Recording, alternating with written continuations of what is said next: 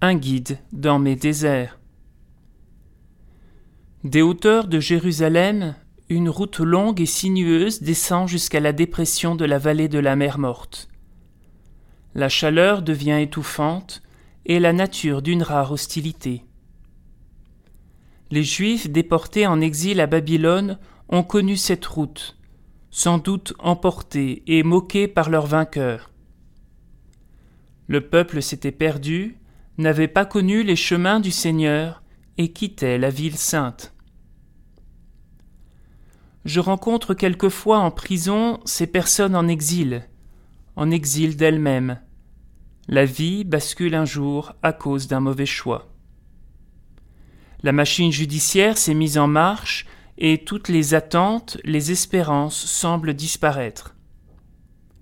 Comment alors quitter la route de l'exil, retrouver un sens à la vie et une volonté de rebâtir Lentement, avec l'aide du Seigneur, semaine après semaine, je vois certains de ces prisonniers se transformer, sous l'effet de la grâce, d'une foi et d'une espérance renouvelée.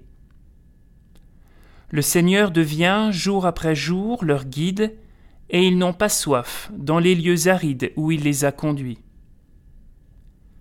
Le désert de leur exil devient leur terre promise, une terre intérieure où les promesses, comme le sable, peuvent à nouveau se multiplier dans l'attente d'une libération, où la paix intérieure, comme un fleuve de vie, s'installe pour devenir terre du repos.